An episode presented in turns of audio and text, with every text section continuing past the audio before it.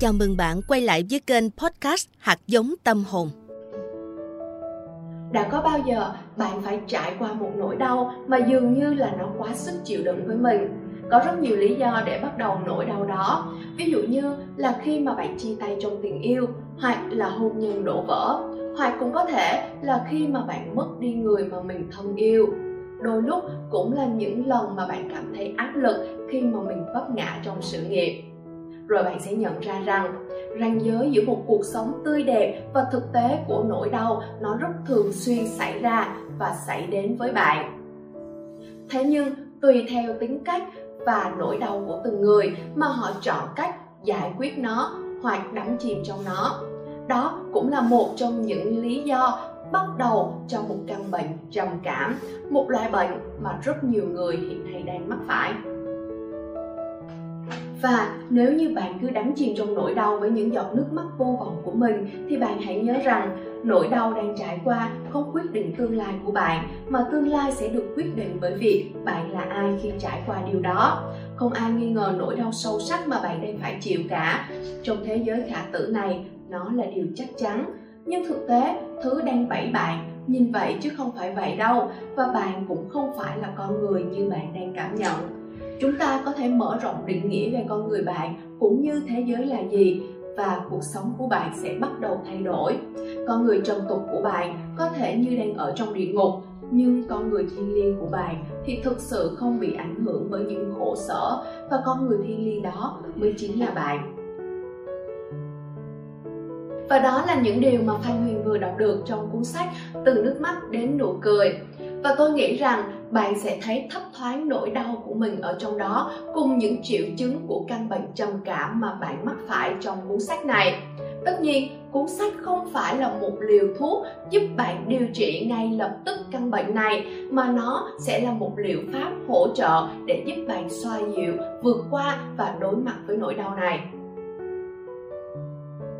bạn sẽ từng bước nhận ra rằng những giai đoạn chán nản nhất của cuộc đời sẽ giúp bạn khơi nguồn sức mạnh tinh thần. Khi ta chấp nhận thực tế, chấp nhận những vấn đề của mình trong cuộc sống một cách trung thực, đó là con đường tâm linh, là hành trình trưởng thành để giúp bạn khôi phục niềm tin và hy vọng đã bị nỗi sợ hãi và đau khổ bao trùm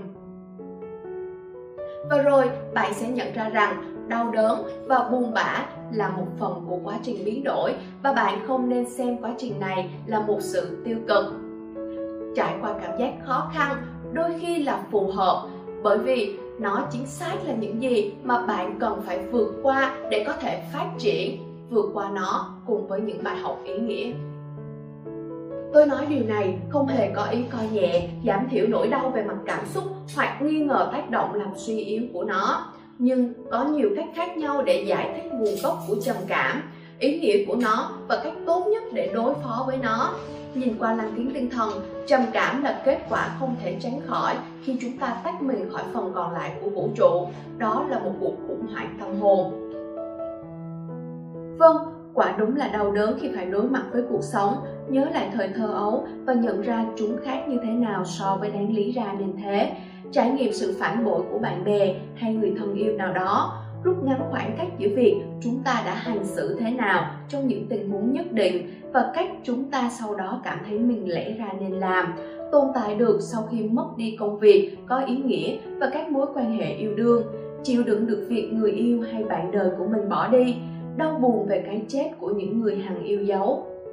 Sự đau khổ ấy không thể được biến đổi bằng cách lãng tránh hoặc làm cho tê dại đi. Nó chỉ có thể biến đổi khi chúng ta chấp nhận nó một cách trọn vẹn, phó thác tâm trí mình cho tiến trình kỳ diệu để nhờ vào đó mà khai phá bản thân và khai sáng nổi lên từ bóng tối đau khổ. Trầm cảm có khi là một căn bệnh của não bộ, cũng có khi không.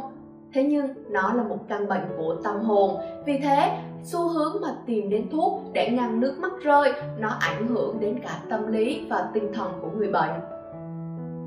Và cuốn sách này cũng nói về việc lạm dụng thuốc khi bạn chưa có thời gian phân biệt được đâu là buồn, đâu là trầm cảm. Và nó cũng là một lưu ý đối với những người đang phải đối mặt với những nỗi đau, có thể đưa ra cho mình những quyết định phù hợp khi cần sự giúp đỡ từ bên ngoài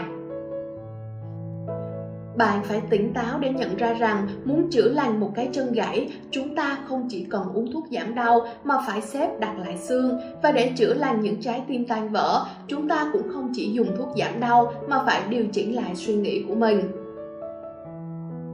bạn hãy nhớ rằng không một quyển sách, một buổi trị liệu hay một buổi lễ tôn giáo nào có thể khiến nước mắt của chúng ta hoàn toàn thôi rơi chỉ có sự yêu thương và sự chia sẻ cũng như là tha thứ mới giúp bạn vượt qua được cú sốc và tìm lại được niềm vui trong tâm hồn của mình và Phan Huyền hy vọng rằng cuốn sách này sẽ giúp cho các bạn tìm được cho mình những bí quyết tích cực cũng như là sức mạnh để vượt qua nỗi đau và cơn trầm cảm của mình.